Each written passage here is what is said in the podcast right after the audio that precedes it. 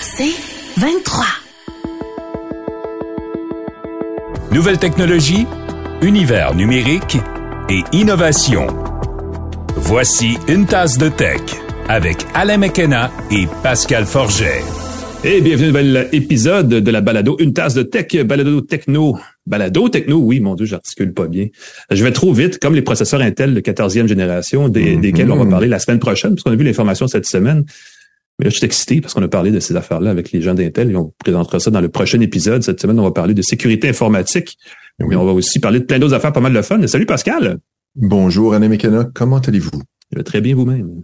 Ça va très, très bien. Hey, sais-tu qu'est-ce qui me ferait du bien en ce moment? Un délicieux café. Ah non, moi, je lance dirais pile Ben oui. poil, pile poil dans les partenaires du podcast qui nous permettent de manger, entre autres, euh, Mhm. TELUS, Plan Hub, Jura, parce que si vous aimez le café, vous allez aimer la machine à café Jura E8 qui est entièrement automatique, qui a la pression d'un seul bouton, mesdames et messieurs, et les autres.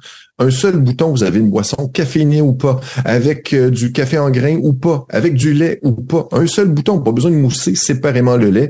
Le nettoyage est super facile avec un petit nettoyant avec des enzymes. Vous pouvez choisir précisément la quantité de lait, d'eau et de café. C'est enregistré dans la machine. Sélection facile. Visitez la salle de montre Edica sur la rue Saint-Laurent à Montréal. Vous allez pouvoir voir tous les modèles de la gamme. Dites-leur bonjour de notre part. Dites-leur, hey, c'est une tasse de tech qui nous envoie. Qui sait, vous allez peut-être avoir un café de plus gratuitement. Oh oui. Oh, Dans une belle tasse. un pour vrai dans une belle tasse. Ils ont des beaux produits chez Edica à Montréal.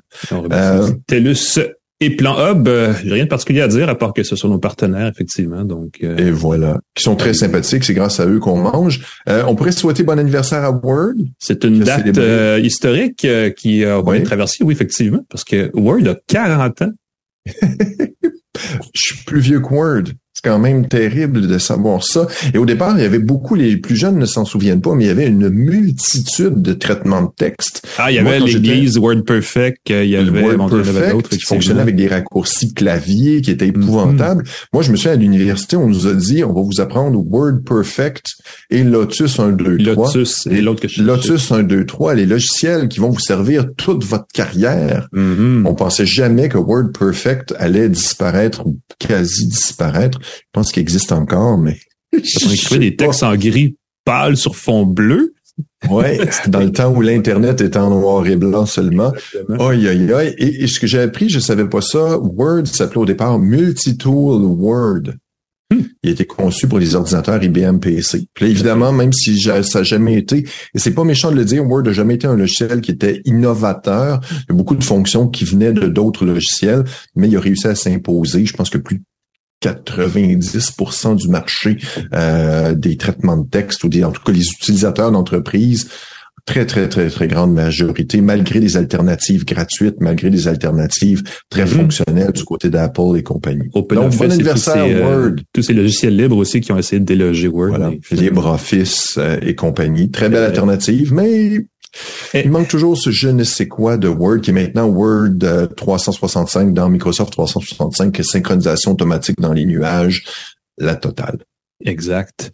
On va passer aux actualités sur ce, ce- cette note, euh, note 6 d'anniversaire, n'est-ce pas? Rappelez aux gens que si euh, vous voulez vous informer chaque matin rapidement, facilement, il existe une infolette pour vous qui s'appelle InfoBref. Chaque matin, InfoBref vous donne l'essentiel des nouvelles importantes, euh, principaux événements de l'actualité. Il n'y a juste pas de résultats sportifs, en fait. Euh, ce que les gens apprécient souvent, ça se lit très bien, 5 minutes chaque jour. Visitez infobref.com pour la trouver, vous abonner. Il y a des affaires, des technos, des, euh, de la politique, il y a plein de trucs là-dedans. Euh, c'est intéressant, léger et gratuit. C'est pas rien non plus. Mhm. Euh, et là, on a des nouvelles de Qualcomm pour partir ça sur les chapeaux de roue. Il y a du nouveau du côté des écouteurs pour Qualcomm, si j'ai bien compris. Oui, Qualcomm qui font les processeurs de la plupart des téléphones haut de gamme, Mhm. les processeurs Snapdragon, lance maintenant la Snapdragon Sound Platform. C'est, ça, c'est, c'est très fou quand on voit ça, qui va combiner le Wi-Fi et le Bluetooth pour avoir une connexion à ces écouteurs plus fiables, plus à plus grande distance, à plus grande portée, mais aussi surtout de meilleure qualité sonore. Parce Mhm. qu'avec le Bluetooth, euh, la bande passante est pas suffisante pour diffuser du euh, de l'audio sans compression. Ouais, le fameux format Avec- sans compression. Mhm. Format sans compression, on veut ça avec leur nouveau format qui utiliserait du micro Wi-Fi. Je trouve ça très drôle, du, Ah bon? du micro Wi-Fi qui serait du Wi-Fi avec une faible consommation d'électricité qui permettrait d'avoir jusqu'à 10 heures d'autonomie, la même autonomie qu'on a avec nos écouteurs conventionnels, mais on pourrait passer indépendamment du Wi-Fi au Bluetooth en fonction de la distance qu'on est de l'appareil, de la qualité de la connexion. On pourrait se déplacer avec son, son, son écouteur partout dans la maison et rester connecté par Wi-Fi à son téléphone qui est sur notre table, par exemple. Je trouve ça assez fou. On pourrait diffuser du 192 kHz sans perte. Les audiophiles vont dire c'est pas encore de la full résolution de mon micro-sillon, mais 192 kHz en théorie, c'est assez pour diffuser du signal euh, sans compression.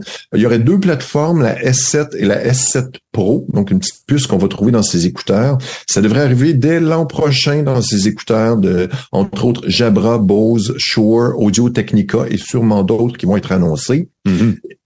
Pas Apple, sans surprise, qui aiment travailler avec leur processeur, leur technologie. La question que je me demande, est-ce que Sonos va se joindre à cette technologie-là? Sonos a déjà une technologie d'écouteurs multipièces. Mhm. Avec cette technologie-là, Sonos pourrait offrir des écouteurs qui se combinent avec les haut-parleurs et puis je sais pas comment, mais ça pourrait être assez magique comme technologie.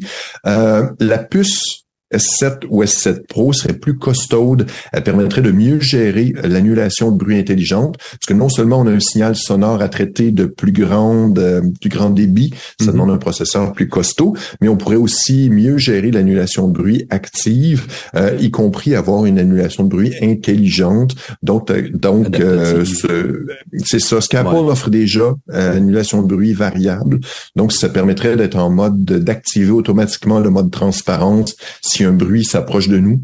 Mhm. Alors, je me dis euh, d'expliquer aux policiers que non, non, j'ai entendu l'auto arriver ou non, non, je portais mes écouteurs en Ouais. conduisant, mais j'entendais tout ce qui se passe au cours de moi. Je suis pas sûr. L'inconvénient, il va falloir avoir un téléphone ou un appareil avec un processeur Snapdragon 8 génération 3. Ben, pourquoi pas? Ben oui, on crée l'écosystème, on le crée pas, hein? Mhm. On crée l'écosystème. Donc, malheureusement, il va falloir mettre à jour son téléphone pour profiter de cette Ouais. nouvelle technologie-là. Je disais le truc, c'est comme, ah, j'ai hâte d'acheter des écouteurs comme ça, ça va fonctionner sans problème. J'imagine que ça va fonctionner en Bluetooth avec ses écouteurs standards, avec son téléphone Mhm. qui est pas Snapdragon euh, 8 génération 3. Mais si on veut avoir la totale et la connexion en micro Wi-Fi. On va euh, jouer des on va MP3 devoir- encodés à, je sais pas combien, 64 Des- kbps par seconde. C'est ça, des, des sera MP3 pas, euh, cheap. Mais c'est sûr que dans les, euh, les écouteurs Samsung, Sony, tout ça, la, la prochaine frontière, c'est l'audio sans compression. Donc, on va Oui. Éventuellement se remettre à mettre un, un vinyle et à y aller avec euh, le cornet et tout le kit. On va se tourner du côté du jeu vidéo, si tu me permets, Pascal, euh, Mhm. du jeu vidéo montréalais, parce que euh, il y a euh, un nouveau studio euh, qui vient de lancer, ou qui lance ces jours-ci son premier jeu et qui a une partic- particularité assez intéressante, c'est que c'est un jeu qui se passe, qui se déroule à Montréal. Donc, on a reproduit Montréal dans le jeu. Le jeu s'appelle This Bed We Made.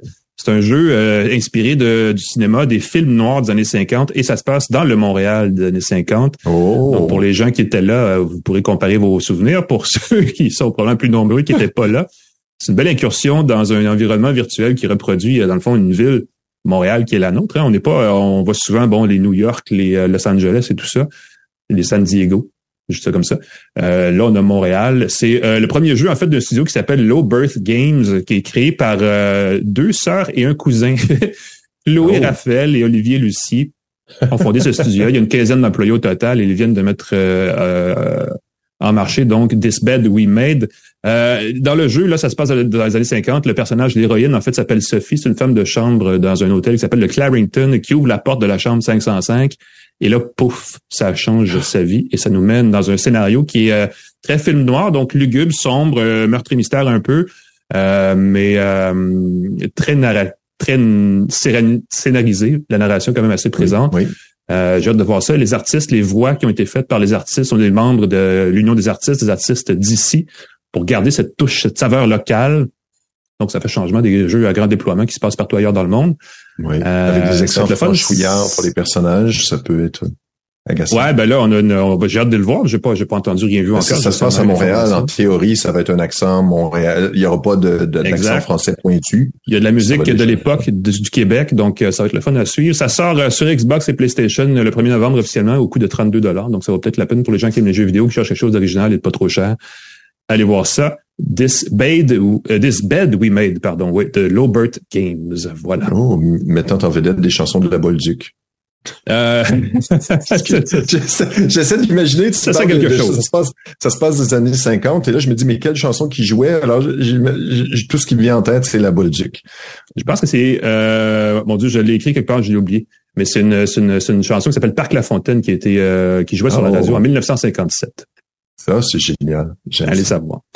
On retourne dans le futur avec OpenAI, euh, qui a une nouvelle façon, qui assure pouvoir d'en fait détecter les fausses images, si j'ai bien compris. Oui, le Chief Technology Officer euh, Mira Murati aurait dit que OpenAI a une euh, option, une formule, un outil qui teste à l'interne en ce moment dans le but de le déployer au grand public bientôt, qui permettrait de détecter les images générées par l'intelligence artificielle générative à 99% mesdames et messieurs. Presque parfait.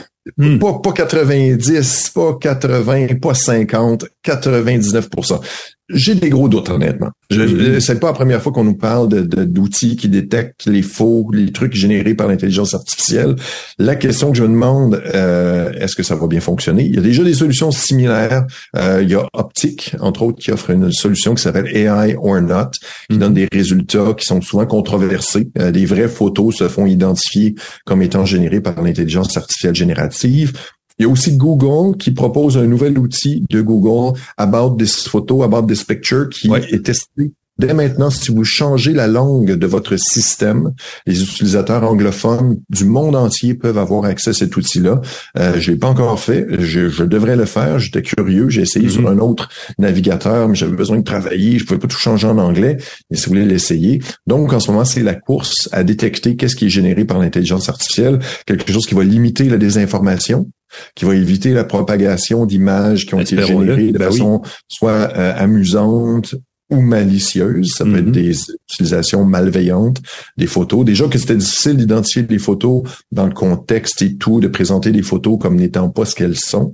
Maintenant, on peut générer l'image qu'on veut pour provoquer le sentiment qu'on désire. Donc, on peut faire rire, mais on peut aussi causer des trucs un peu délicats. Alors, on va voir ça. Est-ce que euh, OpenAI va lancer son outil? Va-t-il être aussi efficace qu'on le dit? moi, je suis toujours émerveillé qu'il n'y ait pas de filigrane quand on génère une image, qui n'est pas quelque chose qui est peut-être le cas, mais qui n'est pas annoncé. Parce que je sais que dans les imprimantes au laser, entre autres, si on imprime quelque chose, on peut reconnaître son imprimante, il y a des filigranes à l'intérieur. Si ça marche pour une imprimante au laser, ça devrait être possible quand on génère une image ben au PDA, les compagnies d'intelligence artificielle, de mettre un filigrane électronique, quelque chose qui est invisible pour l'humain, mais qui, en qui identifie. Ben oui. peut dire, ben, ah, il y a des traces de tout ça. Alors même si tu as retouché ta photo un peu, il y a peut-être suffisamment d'indices qui dit, ben, ça a été généré. En tout cas, c'est, c'est ma théorie. Si vous avez une image louche sous les yeux, essayez ça, effectivement. Parlant d'image louche, c'est pas louche du tout, mais il y avait cette semaine à Austin, au Texas, le Lenovo Tech World, euh, Lenovo, compagnie chinoise qui est propriétaire de la marque de téléphone Motorola depuis quelques années. Et euh, Motorola a présenté des concepts de téléphone assez le fun là-bas, dont un téléphone mm-hmm. entièrement enroulable qui euh, repousse, n'est-ce pas, la, la, limite de ce qui est euh, ce qui est en fait le marché des téléphones pliables qu'on voit actuellement. On sait que Motorola en a un, le Razer Plus, qui se plie en deux. D'ailleurs, oui, qui se plie en deux. Euh, et qui, euh, bon, euh, se plie vers l'intérieur. Mais dans ce cas-ci, dans le cas du téléphone qui était présenté, on a un affichage adaptatif qui s'enroule à l'envers, donc vers l'extérieur, et qui peut faire un, un, rond complet. Et dans, le, dans la vidéo qui démontre l'utilisation du produit, on le fait comme un bracelet connecté. Donc, on aurait un téléphone dans les mains, l'écran fait 6,9 pouces de diagonale, et on pourrait l'appuyer sur son poignet et l'enrouler au complet comme on le ferait avec une montre intelligente ou un bracelet intelligent qui serait mm-hmm. de l'écran mur à mur, par contre, qui n'aurait pas seulement de l'écran. Euh, on parle d'une technologie P-OLED. Je ne sais pas ce que le P veut dire, mais euh, probablement pliable. c'est mieux de... progressif. Euh, Interprétation, ben oui. D'une résolution pleine HD+, donc euh, haute définition de 6,9 pouces. Euh, on dit que c'est un téléphone qui pourrait fonctionner avec Android tel qu'il existe en ce moment. Donc, on, est, on pourrait commercialiser ça si seulement la technologie existait. L'appareil se replie de différentes façons. On peut évidemment l'avoir pleinement droit comme un téléphone normal. On peut replier la base, le tiers inférieur, pour en faire un appareil qui se dépose sur qui tient debout comme avec un socle.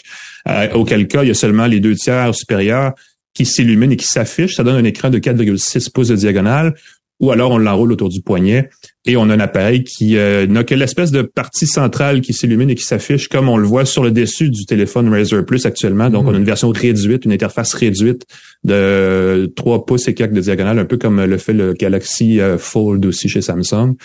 Euh, je ne sais pas si on va commercialiser. On dit qu'on jongle avec cette option-là. Quand on voit la vidéo, on voit que le, l'espèce de polymère pour l'arrière du, boîtier est quand même assez souple. Ça, on dirait quasiment du tissu. Donc, je ne sais pas à quel point ce serait faisable. Mais je pense qu'au niveau de la technologie d'écran, ça existe et c'est déjà quelque chose qui pourrait être utilisé commercialement. La question, c'est est-ce que le coût? C'est ça que ça tienne le coup, que ce soit durable, que ce soit... de 10 000 fois plié et ainsi de suite. Donc, ça va être intéressant de suivre ça. On a présenté aussi quelque chose qui risque d'arriver plus rapidement et qui s'appelle Moto AI, qui est une euh, évolution de l'application qui existe déjà de Moto, qui euh, ajoute des, euh, des, des, automatismes basés sur l'intelligence artificielle. Motorola a déjà, depuis de nombreuses années, une interface gestuelle extrêmement le fun à utiliser sur les téléphones Moto. Ça fait des années, là. On parle de secouer ou de vibrer ou peu importe, de bouger l'appareil pour créer des fonctions que ce soit pour allumer l'appareil photo, la lampe de poche, des choses comme ça. Et là, on pense qu'on peut faire la même chose en utilisant l'intelligence artificielle, notamment repérer automatiquement les documents quand on prend une photo pour les numériser en PDF. C'est quelque chose qui est difficile à mm-hmm. faire sur un téléphone Android sans passer par 10 000 sous-fonctions de menus, de réglages dans des applications pointues, puis ainsi de suite. Euh, on pense aussi qu'on peut automatiquement générer des résumés de texte, donc prendre en photo des longs, longs, longs textes et avoir un résumé. Chose qui est, super à la mode en ce moment, l'intelligence artificielle. Je vois que les gens n'aiment pas lire tout le monde veut des résumés. Il faut faire confiance à l'intelligence artificielle dans ce temps-là. C'est quand même pas ben, rien. Ça. Mais Motorola pense qu'elle peut l'offrir, l'offrir avec cette application-là. Et la dernière chose qu'elle pense pouvoir offrir aussi, c'est une meilleure protection de la vie privée des gens qui utilisent leur téléphone. Et ça, j'ai pas tout à fait compris, mais on dit qu'on peut brouiller automatiquement le nom, la photo, les coordonnées des gens sur des images qui vont partager. euh, je sais pas, les gens qui partagent des images généralement veulent se faire voir, donc c'est un peu contradictoire, mais on pense qu'on peut mais on peut cacher les informations qui t'identifient personnellement. Si tu as l'adresse de ta maison, le numéro de plaque de ta voiture, ça pourrait automatiquement les voiler ou les, les transformer. Euh, c'est drôle parce que tu disais que les gens n'aiment pas lire. Mm-hmm. Euh, il y a une étude qui a été envoyée, je ne l'ai pas mis dans les notes, je te surprends avec ça. Euh, NordVPN, une compagnie de VPN, a indiqué que les notices de politique de confidentialité des sites qu'on visite mm-hmm. sont en moyenne de 6148 mots. Oh et que celle de 1148 mots et celle de Facebook, qui serait la plus longue, ferait 19 434 oh, C'est un livre de 200 pages, ça. Ben oui. On devrait lire ça avant de se connecter à Facebook pour être euh, conscient de tout ce que ça implique. Euh, ce qui est très drôle, c'est quand tu dis que l'intelligence artificielle pourrait nous résumer, pourrait relever les points Hum, les points saillants dans une politique comme celle-là. Donc, c'est ça, voir les trucs, c'est vendu à des gens, oh, ça, j'aime pas ça, au lieu d'avoir à lire les 19 Parce qu'il y a beaucoup de gens, de, mots là-dedans qui sont euh, ben, des trucs légaux. il y a du jargon, ben oui, oui. Il y a du jargon, hum. c'est conventionnel, il n'y a rien d'exceptionnel à dire, ben on va prendre ton nom puisque tu nous le donnes.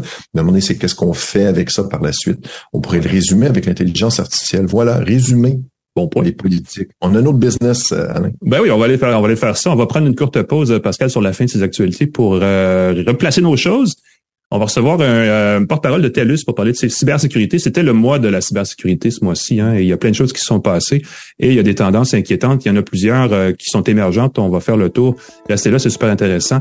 on revient avec ça tout de suite à une tasse de tech.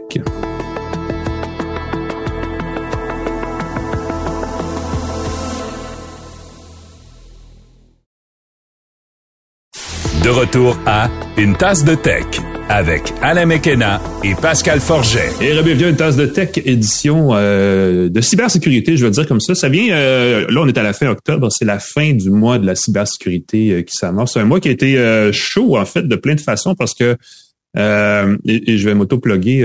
on, a, on a dans les derniers jours devoir fait une pas pire bonne enquête sur ce qui s'est passé à la Banque nationale. Il y a des dizaines de clients mmh. à faire de la banque qui ont perdu beaucoup, beaucoup d'argent. Ça se chiffre en millions de dollars. Euh, et on a creusé un peu cette histoire-là et on s'est rendu compte que c'était un problème, effectivement. Bon, ça concerne la banque parce que tu es au centre de l'action, mais c'est vraiment aussi au niveau du comportement des, des, gens, du public, des clients de la banque, mais aussi des, fond, des consommateurs, des, des gens normaux comme nous qui ont euh, été victimes d'une énorme campagne d'hameçonnage qui est à la, à la source du problème.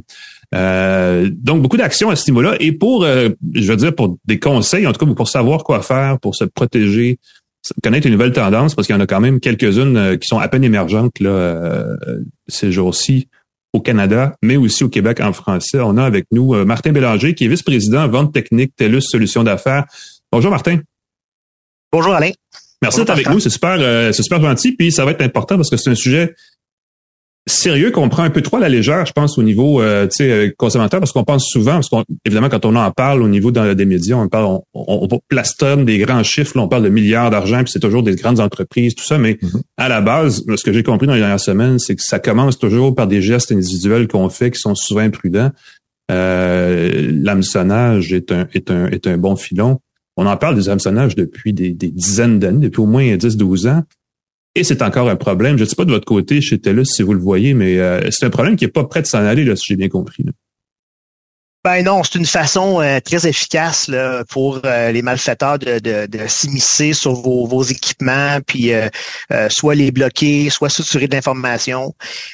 puis comme tu mentionnais, Alain, le, facteur humain est important dans l'hameçonnage. Euh, mhm. c'est souvent la personne en avant de l'appareil qui, qui va laisser un malfaiteur euh, s'infiltrer sur vos équipements. Fait faut faire l'éducation, euh, la sensibilisation, d'aider les gens à comprendre qu'est-ce qu'on doit faire, ne, ne, doit pas faire avec les équipements. Puis évidemment, ça évolue parce que les malfaiteurs, les malfaiteurs aussi ont des nouvelles technologies, ont des nouvelles façons de faire. Donc, il faut continuer d'éduquer, puis je pense que ça va probablement jamais arrêter. C'est une sensibilisation qu'il faut continuer de faire. Puis je prends le parallèle un peu là, de quand on a euh, on, a ajouté l'obligation d'avoir la ceinture de sécurité dans la voiture. c'est un peu ça. Il y avait beaucoup d'éducation à faire au départ. Aujourd'hui, c'est un automatisme pour beaucoup de monde euh, parce que c'est tous les gens embarquent dans la voiture, s'attachent.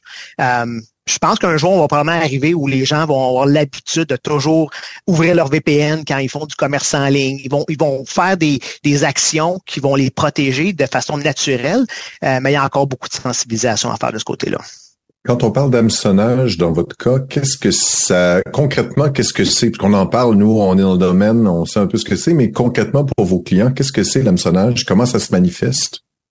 Ben, il y a plusieurs façons. Celle qu'on voit le plus souvent, puis je vous dirais que c'est probablement plus de 90% des cas aujourd'hui, euh, c'est via un, courriel, un faux courriel que vous recevez, dans lequel il y a soit un lien, une pièce jointe qu'on vous demande de cliquer, euh, puis vous ouvrez la porte, dans le fond, à, vos informations aux malfaiteurs. Donc, euh, on va s'y prendre de différentes façons le, temps des fêtes s'en vient. Euh, il va y avoir beaucoup, beaucoup de, avec le Boxing Day, euh, évidemment, il va y avoir beaucoup de commerce en ligne qui va être fait. Les gens reçoivent des colis à la maison. on va vous envoyer un faux courriel, qui a un colis qui va arriver dans les prochains mmh. jours. Si vous voulez suivre la trace de votre, de votre colis, cliquez ici. Et puis, ben, vous ouvrez la porte aux malfaiteurs pour euh, s'immiscer dans votre, sur votre ordinateur ou sur votre téléphone portable. Ouais, on lit sur les émotions pas mal, effectivement. Et ce genre d'hameçonnage-là, c'est maintenant aussi sur les textos. C'est plus ah, seulement. Euh, voilà. Exactement, on appelle ça en anglais smishing. Je sais pas s'il y, a un terme français pour ça, mais oui, par les textos, on va voir la même chose parce que encore là, il y a des compagnies courriers ou de transport qui vont euh, qui vont faire des suivis. Euh, puis parfois c'est légitime, hein? Euh, on soit les cour on soit les courriels ou même des des fois des rendez-vous pour une installation d'un système d'alarme à la maison. Ou, donc de plus en plus utilisé par les entreprises pour automatiser ces interventions là. puis bien évidemment, les malfaiteurs ont vu une opportunité de reproduire ces textos là puis de, s'attaquer à votre appareil, à votre, téléphone. Mm-hmm. C'est ça la partie, euh, je disais tantôt, c'est émotif parce qu'on fait craindre aux gens qu'ils n'auront pas ce qu'ils ce qu'ils attendent, surtout dans le cas de livraison de faux, ou même de fausses livraisons. C'est-à-dire qu'on dit Hey, il y a un colis qui t'attend à Post Canada, chez UPS, à DHL, il faut payer 3 dollars. C'est une somme qui est. Il faut évidemment aller sur, sur un lien, cliquer sur un lien et se rendre dans le faux site et ainsi de suite. Mais et ça, je pense, c'est la première chose que les gens doivent réaliser, c'est que et, et, et, ce que les experts nous disent souvent, puis tu pourras compléter, Martin, mais normalement, une institution financière, une, entreprise, une grande entreprise qui est très responsable en sécurité, en cybersécurité, ne, ne va pas demander, ne va pas contacter activement quelqu'un pour l'envoyer vers un site. Elle va dire appelez-nous ou contactez ou rentrez l'adresse de notre site web manuellement de votre côté et là, on vous offrira le service ou le, le, dépannage ou peu importe ce qui est offert. C'est un peu comme ça qu'il faut, au premier degré, prendre la chose. sous aucune circonstance, on devrait transmettre de l'information personnelle à quelqu'un qui vous appelle ou qui vous écrit. Euh, que ce mhm. soit un organisme gouvernemental, que ce soit une entreprise, euh, vous devez être celui qui les contacte pour transmettre cette information-là et non pas le contraire. Euh, et de plus en plus d'organisations aussi, euh, si jamais ils ont entré en contact avec vous, euh, ils vont ils vont vous demander d'entrer un code pour vous identifier. Donc, ils vont vous envoyer un, un, code sur votre appareil téléphonique, puis ils vont vous demander de le répéter pour s'assurer qu'ils parlent à la bonne personne. Donc, vous allez avoir aussi la double identification qu'on appelle, mm-hmm. qui est une nouvelle façon de faire pour les entreprises qui ont besoin d'entrer en contact avec vous. Là. autrement, on ne divulgue jamais d'informations personnelles à quelqu'un qui vous contacte. Je vais aller un petit peu plus loin là-dessus. Euh, si une banque ou si une institution, une entreprise vous appelle et demande un code en échange pour s'identifier, c'est pas à vous d'aller sur le site de la banque ou de l'entreprise pour générer un code en vous identifiant. Il faut que le, code vienne alors que la personne vous parle. Parce que souvent, c'est ça, c'est un code fraude que j'ai vu récemment où les, les gens recevaient un appel et, se faisaient dire d'aller sur le site de leur banque. Pour leur recevoir le code et eux demander le code de l'autre bout et là, eux rentrer dans le compte et, sauver, et se pousser avec de l'argent. Donc, c'est plus c'est compliqué, plus c'est facile pour les pirates, c'est un peu plate à dire, mais de, de, de déjouer le système et de, confondre un peu les, euh, le public d'une certaine façon. Exact. Puis je pense qu'une des, une des façons de faire, c'est de maintenant, on doit, on doit douter on doit douter de chacun des appels ou des courriels ou des textos qu'on reçoit. Euh, puis si jamais ça se produit, moi, ce que je vous suggère, c'est raccrocher et rappeler à l'institution financière, rappeler à la banque, tout simplement. Et pas le numéro qui est donné sur le message. Des gens qui font l'erreur, reçoivent un message, appelez-nous à tel numéro en cas de problème. Puis là, tu dis, même, appelez le numéro qui est écrit dans le courriel, mais c'est un faux numéro, puis c'est un faux centre d'appel qui prend le message, puis qui vont dire, ben oui, monsieur, vous êtes au bon endroit, donnez-nous vos identifiants. Fait qu'il faut aller nous-mêmes faire la recherche sur Internet, sur le dos de notre carte de crédit, euh, sur le dos de notre carte client, pour trouver le véritable numéro de l'institution qui nous appelle. Oui, c'est facile d'afficher euh, 1 800 euh, tu sais banque oui. patente là sur euh, en tant qu'appelant donc de, de, fausser son numéro même si c'est pas son, son vrai numéro de téléphone. Oui. Exact, exact. Il y a un autre truc, euh, parce qu'on parlait de smishing, qui est du hameçonnage par message texte, et ça, c'est de plus en plus courant, et de plus en plus, on a toujours cette protection hein, au Québec, parce que en français, c'est on envoyait très rarement des campagnes d'hameçonnage, euh, disons, bien écrites, je vais le dire comme ça, qui était souvent le premier signal d'alarme, là, qu'on voyait plein de fautes d'orthographe, c'était écrit tout croche, euh, c'était à peu près aux couleurs d'une banque canadienne ou, pas, euh, ou, d'un service ou peu importe. Mais ça s'est raffiné beaucoup. Et là, il y a la prochaine affaire, c'est le l'hameçonnage vocal par la voix. Donc, les gens appellent justement les gens et c'est même plus loin que les entreprises. Souvent, si on imite la voix, puis là, je pense que ça doit être une affaire d'intelligence artificielle, on imite, on reproduit la voix d'une personne proche des victimes. Ça, ça commence à être extrêmement ciblé et ça existe pour vrai, là. Ah, définitivement, euh, de plus en plus. Euh, puis ce qui va arriver, c'est que ces gens-là vont reproduire euh, une voix d'une personne connue de votre entourage. Puis on va vous donner, il va y avoir un sentiment d'urgence devez mhm. poser une action rapidement. Euh, puis évidemment, c'est émotif. Hein? Si c'est quelqu'un qu'on, quelqu'un de proche, quelqu'un de près, on va vous demander de transférer de l'argent. La personne est prise euh, en prison euh, à, Acapulco. Mhm. Parce que sur les réseaux sociaux, cette personne-là est à Acapulco présentement. Oui. donc, l'intelligence artificielle est de plus en plus présente. Donc, encore une fois, le même principe que quand vous recevez un appel, vous n'êtes pas convaincu que c'est la bonne personne, raccrochez et rappelez cette personne-là. Ou si la personne est dans une station de police, une poste de police, demandez-lui de rappeler. Vous faites vos recherches, trouvez le numéro du poste de police et rappelez à ce numéro-là par vous-même et demandez de parler à la personne que vous connaissez. Euh, ne, jamais céder à la tentation, là, même si c'est une voix que vous pensez connaître. Euh, l'intelligence artificielle est assez poussée maintenant là, pour euh, vous induire en erreur à ce niveau-là. Comme la, part sombre de l'intelligence artificielle, n'est-ce pas? Parce que ça permet de faire plein de belles choses. Et là, clairement, les pirates l'ont compris eux aussi, puis c'est un peu un ah. problème. Hein. Oui, c'est de plus en plus présent. Euh, il y a quelque chose qui euh, dont on parlait récemment, puis euh, tu pourrais me le dire mieux, Martin, parce que c'est une, une, différence entre la téléphonie mobile et l'informatique de bureau. C'est que avec Windows, depuis plus de 20 ans, on sait qu'on peut installer un antivirus et on est plus ou moins, en tout cas peut-être un peu mieux protégé que si on n'en a pas du tout. Euh, c'est moins apparent sur téléphonie mobile. Est-ce est qu'on peut avoir des antivirus sur son cellulaire? Est-ce que c'est vraiment, il existe des outils de protection mobile, disons, qui nous permettent d'éviter de tomber dans des pièges faciles? Oui, c'est un bon point que tu amènes, Alain, parce que c'est maintenant un des vecteurs importants, hein, les téléphones mobiles. Ben vous accédez à vos réseaux sociaux habituellement via un, téléphone intelligent. Euh, donc, oui, maintenant, il y a des nouvelles solutions, euh, comme par, par, exemple TELUS. Là, euh, on a une solution qui s'appelle protection numérique de TELUS.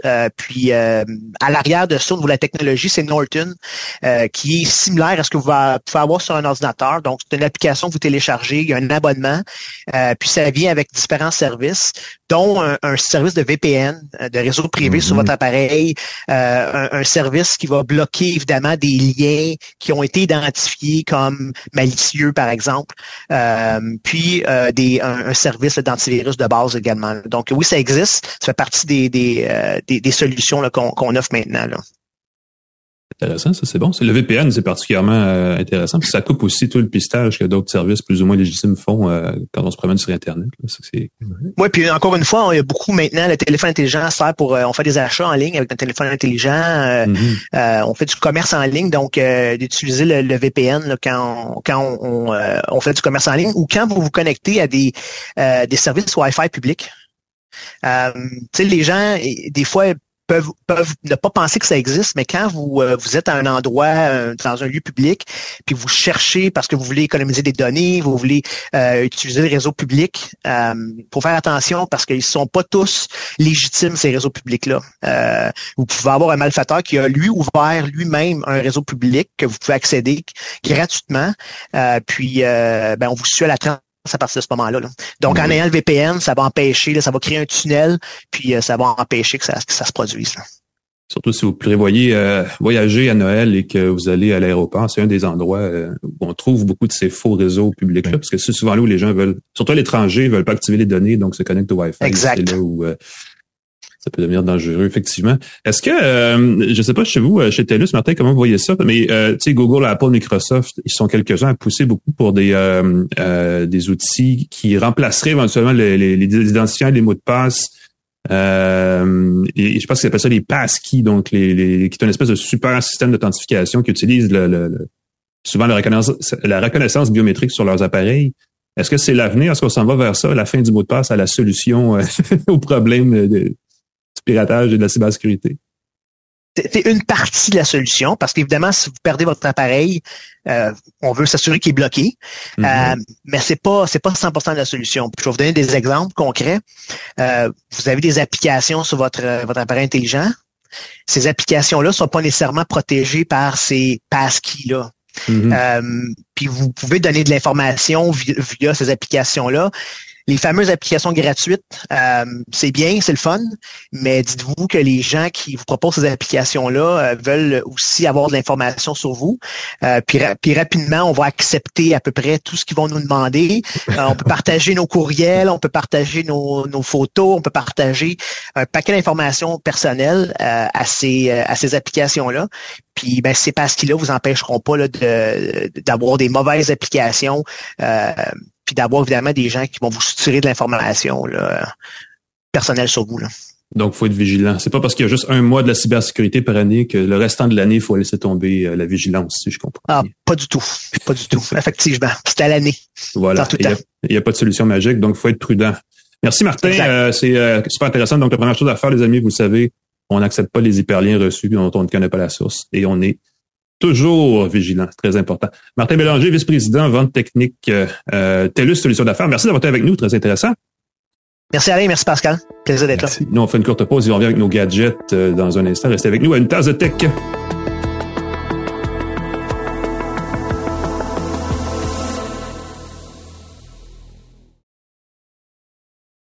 De retour à Une tasse de tech avec Alain Mekena et Pascal Forget. Et re-bienvenue à une tasse de tech, troisième segment de l'épisode où euh, on respire un peu, on se calme parce que là, toute cette euh, discussion sur la cybersécurité, euh, je veux dire, la, la, la, je sais pas c'est quoi le terme en français, mais l'hameçonnage par téléphone où les gens imitent la voix de quelqu'un pour soutirer de l'argent, ça me en bon français, ça me flabbergaste, ça fait exploser mon cerveau. C'est, faut vraiment vouloir arnaquer les gens à un niveau avancé pour faire ça sérieux. C'est comme si jamais je t'appelle avec une demande urgente d'argent, dis non.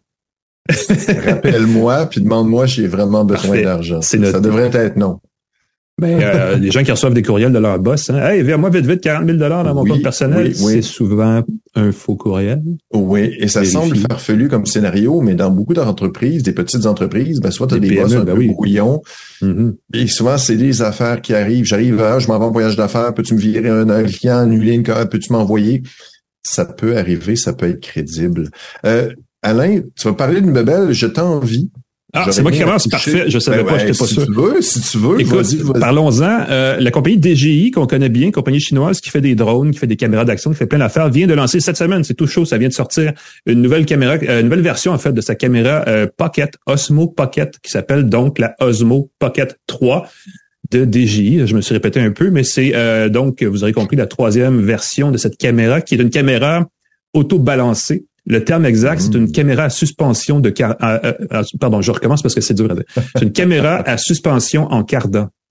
Tu sais l'expression qu'on n'utilise jamais pour dire ça. En anglais, c'est une caméra avec euh, gimbal, donc avec un, euh, un système de balance essentiellement, qui fait que l'objectif pointe toujours à la bonne place. Ou si on bouge rapidement, effectue une transition en douceur vers la cible, la nouvelle cible qu'on veut euh, qu'on veut filmer. Euh, L'appareil vient d'être euh, mis en marché parce que euh, ça faisait un petit bout de temps que les gens qui connaissaient bien la Osmo Pocket 2 espéraient une mise à niveau qui leur permettrait de faire des vidéos mieux adaptées aux médias numériques modernes. Une façon de dire, on veut faire des vidéos verticales sur TikTok. Oh, oh, c'est vraiment essentiellement ça. Il y a beaucoup d'améliorations sur la fiche technique d'un bout à l'autre de la caméra, mais essentiellement, la grosse affaire, c'est que quand on l'allume, on a un petit écran OLED de 2 pouces qui est le, moniteur, en fait, pour ce qu'on fait, euh, qui s'allume en le pivotant à 90 degrés à l'horizontale pour faire des vidéos en mode paysage. Mais une fois qu'il est allumé, on peut aussi le laisser en mode, et là, je vais appuyer sur l'écran parce que c'est un écran tactile, on peut la mettre en mode vertical pour faire des vidéos verticales à publier ensuite sur les réseaux sociaux, TikTok, Instagram et ainsi de suite, à la demande des utilisateurs. C'est ce que DJI a voulu faire pour offrir une caméra qui fait les deux, horizontale et verticale. La Pocket, c'est une caméra qui se veut, euh, en anglais, le terme c'est prosumer. Donc pour les mm. consommateurs qui vont en vacances en famille, qui veulent partager du contenu sur les réseaux sociaux, mais aussi les gens qui sont vaguement influenceurs ou vaguement intéressés à faire du contenu de qualité ou à produire des trucs qu'ils partagent ensuite sur les réseaux sociaux à des fins semi-sérieuses et professionnelles, je vais le dire comme ça. Si vous êtes un petit influenceur en émergence et que vous voulez devenir un grand influenceur, ça peut être un bon premier outil pour, euh, pour le faire. Euh, le capteur vidéo là-dessus est excellent. Il fait aussi de la photo. Il y a un zoom qui est un zoom euh, numérique, mais on utilise les, je pense, 60 mégapixels du capteur pour aller chercher des plus de définition à distance. Euh, ce qui permet, c'est dur à dire, il y, a un, zoom quand même d'assez bonne distance euh, qui, je, je, vais le faire, qui est 4x en fait en vidéo. Donc ça fait un bon et qu'on peut utiliser en filmant aussi parce qu'il n'y a pas de trois objectifs côte à côte comme sur les téléphones. Donc quand on zoom, il n'y a pas de mm-hmm. cassure où on change d'objectif pour aller vers le téléobjectif tout se fait très fluide, très euh, très naturellement. On peut enregistrer des vidéos en résolution en résolution 4K jusqu'à euh, raison de 120 images par seconde. Avec HDR. HDR, vous savez, c'est l'espèce de standard de, de, gestion du contraste pour avoir une image toujours très illuminée dans toutes les zones, même quand il y a beaucoup de lumière dans un coin puis beaucoup de tons sombres ailleurs. Euh, je veux dire, l'image qui en ressort est vraiment exceptionnelle, est vraiment très belle. Ce qui est drôle, c'est que l'appareil est tellement petit, avec son petit écran de 2 pouces, qu'on a l'impression qu'on fait juste des petites images avec, mais non. Du 4K, c'est bon sur un sur un gros téléviseur et ça s'affiche, c'est extrêmement détaillé, extrêmement net. Euh, L'affichage est tactile. Euh, on a aussi un petit contrôleur, un petit joystick euh, qui permet de contrôler la direction, permet de mm-hmm. gérer aussi les différents modes de prise de vue parce qu'on peut le laisser euh, le verrouiller en fait pour qu'on puisse déplacer l'objectif dans la direction qu'on veut. On peut le laisser fixe, on peut le, le verrouiller à l'inverse pour qu'il ne pointe par exemple, qu'à un seul endroit, et même si on bouge beaucoup avec l'appareil, mmh. l'objectif reste stable sur le sujet, euh, ce qui permet justement d'éviter d'avoir des gens qui, qui, qui vibrent ou qui bougent. Quand on est, je sais pas, en voiture, par exemple, ou en vélo, puis on veut filmer une action de mouvement, puis ça évite beaucoup de, de vibrations dans l'image et de perdre le sujet. Euh, et on a aussi euh, la grosse nouveauté, c'est qu'on a aussi intégré la connexion Wi-Fi, ce qui n'était pas le cas sur les oh. anciennes versions de la Osmo Pocket. La Pocket 2 avait un petit accessoire qu'on accrochait dessus qui permettait de faire une connexion sans fil ou même de la connecter par USB à un ordinateur ou à un téléphone, et là de l'utiliser pour transférer de l'image et faire d'autres trucs. Mais en intégrant le Wi-Fi dans l'appareil, ce que ça permet, c'est de euh, évidemment transférer facilement ces images vers un téléphone, surtout parce que c'est vraiment l'application mobile qui vient avec qui est intéressante. Et on peut faire dans l'application mobile de l'édition vidéo sur le pouce. On peut automatiser pour bâtir un peu des vidéoclips avec du texte ou de la musique ou ainsi de suite. On peut faire ça, c'est presque automatisé. Donc, on peut créer des clips interactifs, pas interactifs, mais multimédia enrichis, mettons, euh, assez facilement. Et on peut ensuite partager ça sur les réseaux sans trop d'efforts. Et on peut aussi, et c'est peut-être ça la plus grosse nouveauté avec cette euh, version-là, c'est qu'on peut faire de la diffusion en direct.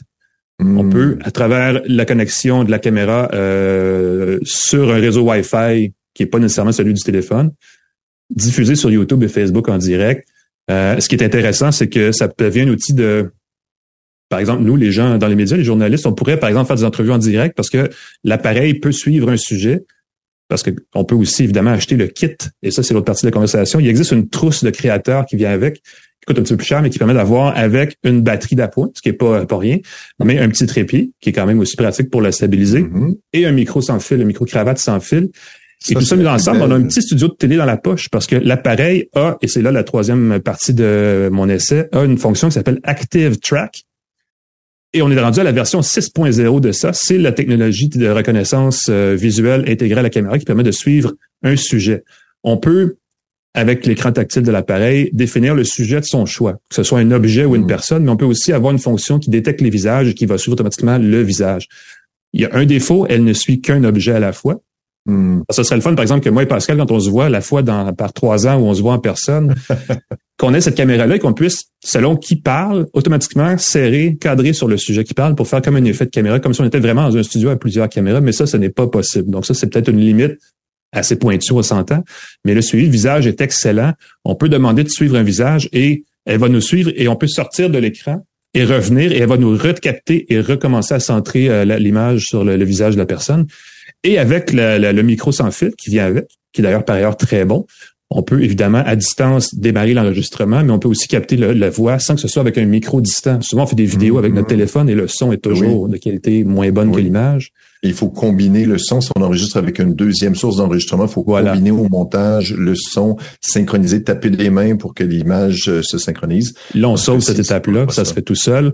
Euh, il, y a, évidemment, c'est un appareil sans fil à batterie. Il y a 110 minutes, environ presque deux heures d'autonomie par charge. Le kit du créateur, ou en tout cas les accessoires qui sont vendus avec, incluent deux styles de batterie. Euh, la plus grosse ajoute 100 minutes, donc double presque l'autonomie de l'appareil. Donc, c'est mm-hmm. pratique si vous partez en randonnée ou peu importe, vous pouvez traîner ça dans vos poches et ça fonctionne assez bien. Euh, il y a deux choses. Il y a deux choses qui sont peut-être des limites. La première, et euh, on en reparlera tantôt, mais on peut pas faire de... Je pourrais pas, par exemple, l'utiliser dans Zoom parce qu'elle n'a pas cette fonction de caméra web pour un ordinateur ah. personnel ou même pour un ordinateur, même pour un téléphone, en fait, ou une tablette, là. Euh, natif. C'est-à-dire qu'elle le fait, elle a ce qu'il faut pour le faire, mais DJI ne le supporte pas. Si vous voulez le faire, il existe des logiciels qui ne sont pas autorisés, mais qui permettent de le faire pour contourner. La Pocket 2, ça se fait assez bien. Il y a des tutoriels partout sur Internet. La Pocket 3, elle est nouvelle. J'ai pas vu, j'ai pas trouvé la façon de le faire. Elle n'est pas encore reconnue parce qu'elle se connecte de façon différente au réseau Wi-Fi que ce que faisait la Pocket 2. Donc, c'est pas encore entièrement fonctionnel. Ça va certainement le devenir. Peut-être que DJI va l'offrir éventuellement parce que c'est une fonction très populaire du côté de GoPro, qui est le principal concurrent de DJI dans ce marché-là. Logitech aussi le permet. Il y a d'autres fabricants de caméras qui le font de plus en plus. C'est courant même sur les téléphones intelligents. Donc, on imagine que c'est une limite qui va sauter rapidement. Euh, et l'autre détail, c'est que c'est une caméra qui coûte à la base 520 dollars américains, donc 715 dollars canadiens, mmh. seulement pour la caméra. Si on veut la trousse euh, pour créateur avec le micro, le trépied, la batterie d'appoint, il y a même un petit, euh, il, y a, il, y a, une petite lentille qu'on rajoute sur le capteur caméra pour faire comme un grand angle, un petit peu plus, un petit peu plus grand angle, l'équivalent de 15 mm ben ça coûte 669 dollars américains et 925 dollars canadiens, ce qui est quand même une, dépense assez sérieuse, ce qui fait que c'est un appareil comme je vous disais qui est pas nécessairement pour les consommateurs grand public. On peut faire la plupart des, choses qu'on veut faire avec un téléphone de nos jours, mais pour les gens qui sont très présents sur les réseaux sociaux, qui veulent euh, investir dans ce genre de, de, de, de communication là, au niveau public, euh, c'est quelque chose qui peut être à considérer. C'est sûr que ça un appareil très portable, Souvent, hein, on a l'air sérieux quand on a une grosse caméra avec des gros objectifs, avec des grosses lumières, des grosses patentes. Ça, c'est assez discret. Euh, si vous êtes déjà à considérer, parce que DJI fait aussi euh, dans la gamme Osmo un, une suspension à cardan pour téléphone intelligent. Donc, il y a toute la même fonction, mais au-delà d'avoir une caméra, il y, a un, il y a un socle pour mettre son téléphone. Euh, il y a cette fonction-là qui existe aussi, mais celle-là, avec la caméra, la qualité de l'image et du son est évidemment bien meilleure. Donc, c'est à considérer si ça tombe dans votre créneau, euh, cette caméra-là est une belle belle amélioration par rapport à sa précédente, mais ça reste un marché assez niché, donc euh, à considérer si ça vous intéresse. Si ça vous intéresse pas, ben, c'est peut-être un peu trop pointu. La chose que pour les gens qui nous regardent euh, pas, les gens qui nous écoutent seulement, t'as pas Mhm. mentionné à quel point c'était petit. Tu dis que c'était petit, Oui. mais c'est plus petit qu'une canette de boisson gazeuse. Écoute, c'est gros comme un tube de dentifrice, mettons. Je vais dire ça Gros comme, comme, ça. un tube. C'est ça, je cherchais depuis tout à l'heure la métaphore, une grosse carotte. Je sais pas comment dire. Et je me souviens qu'au premier CES, non, mais j'essaie de trouver une métaphore. Mhm. C'est un tout petit objet. C'est pas Oui. comme une GoPro. C'est plus compact. C'est plus, et c'est un tout petit, tout petit truc qui bouge euh, au sommet d'un bâton. Et puis, au premier CES où euh, ils ont lancé, il y avait beaucoup de gens au CES, des journalistes qui filmaient avec ça. Il y avait de l'air d'agents secrets tellement qu'il y avait l'air de se promener avec une baguette magique. Il y a, il y a un petit peu de ça, effectivement. Puis, fait- oui, puis comme c'est plus compact qu'un appareil, appareil professionnel, les gens ont- qui filment avec ça, on a l'impression que c'est un peu des touristes euh, ou des amateurs, alors que l'image, effectivement, qui en est qui en sort est, est de, bonne qualité quand même. Effectivement, il manquerait peut-être un, un- l'équivalent d'un, socle pour un petit flash ou pour une lumière qu'on pourrait ajouter, Mm. ce qui n'est pas euh, vendu, qui ne vient pas avec. Oui. Ce sera peut-être pour la Pocket 4, mais euh, oui, non, c'est ça. C'est un appareil qui est très, très compact. Euh, ça vient avec une petite protection en plastique qui euh, permet de la tenir dans sa poche et ça tient dans une poche de pantalon. Donc, Exactement, c'est fou, fou, fou. Tout petit, tout petit Mhm. tube de dentifrice, très, une boîte de dentifrice avec la boîte, vraiment, Ouais. vraiment euh, rigolo. Euh, je suis content que tu l'aies touché. J'espère qu'un jour je vais pouvoir y toucher aussi. Euh, moi, j'ai un téléphone pour les gens d'affaires. Oh, un téléphone Le sérieux.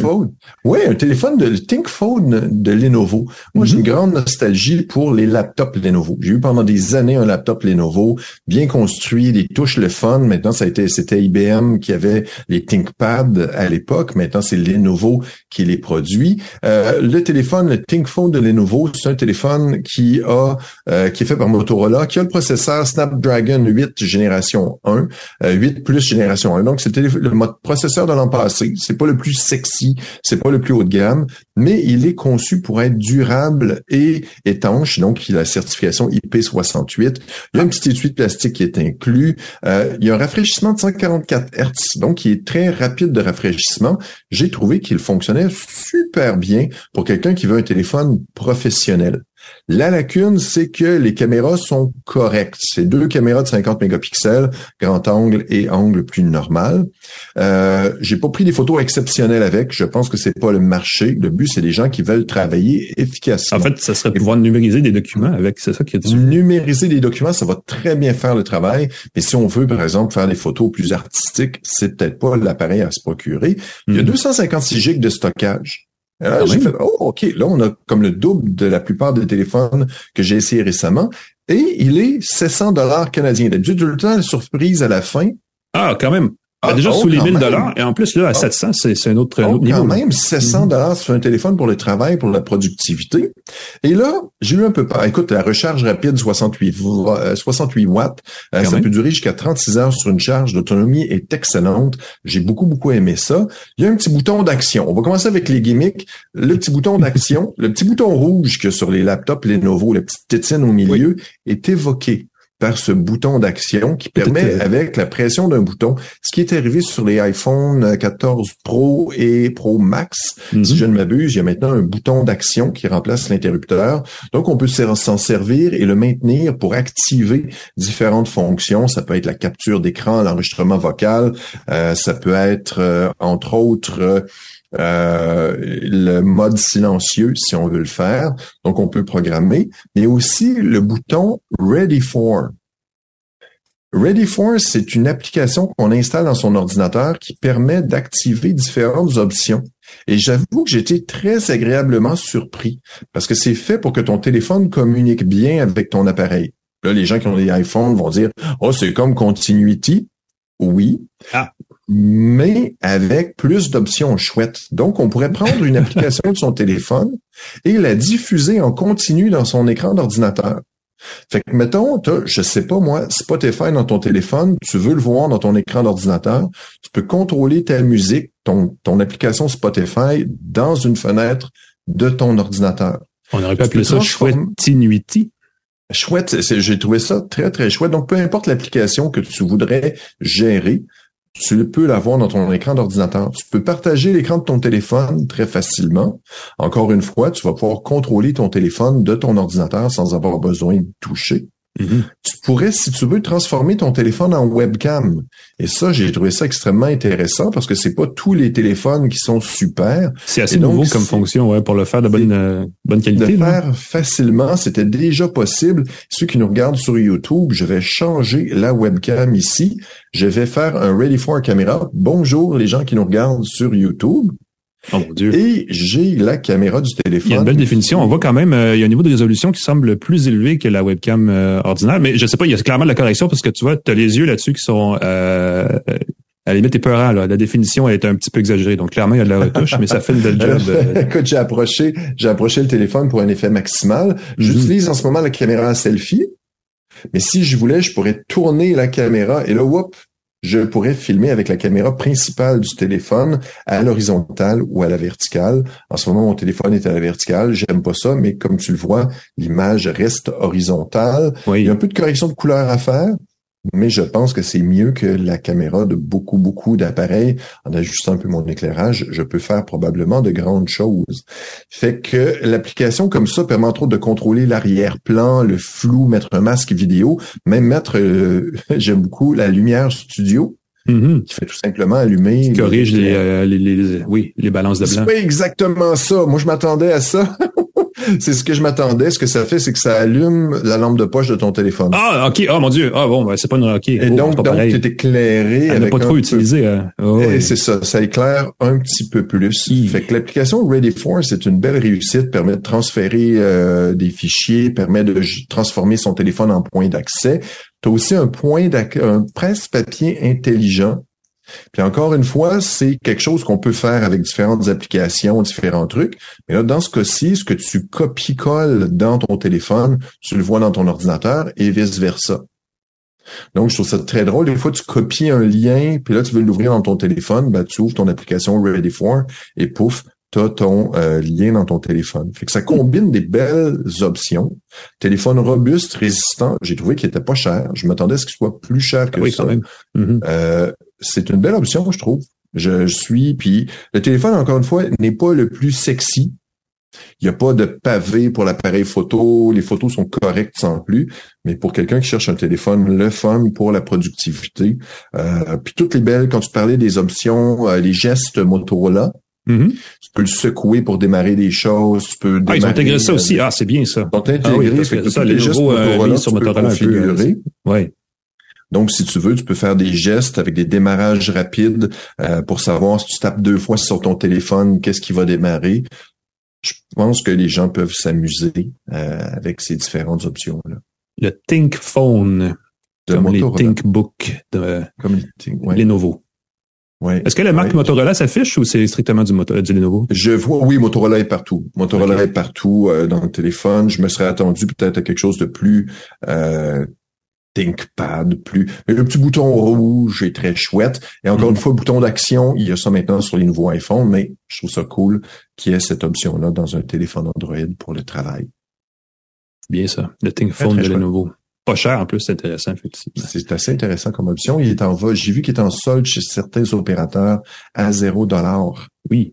Ben, c'est le temps, puis on en parlera la semaine prochaine, mais j'ai euh, parce que euh, c'est le temps des soldes. J'ai un téléphone Motorola ici, justement, le Moto G Stylus. Oui. Il coûte 300 dollars pour un téléphone euh, avec Wow. un stylet intégré. Euh, ça, ça, c'est cinq fois moins cher qu'un Galaxy S euh, Ultra avec stylet intégré aussi. Donc, euh, c'est le temps des aubaines. Si vous cherchez un téléphone, il n'y a aucun doute.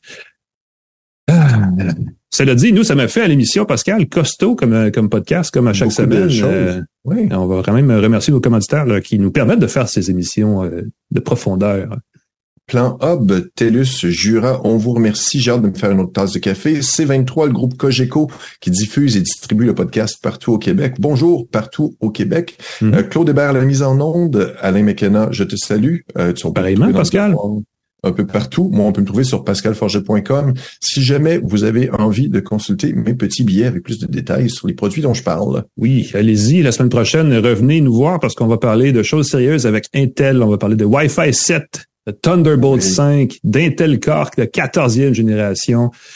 C'est du costaud, encore une fois, qui s'en vient. Donc, euh, abonnez-vous, écoutez-nous et restez avec nous. On se revoit la semaine prochaine pour une autre tasse de tech. Salut tout le monde!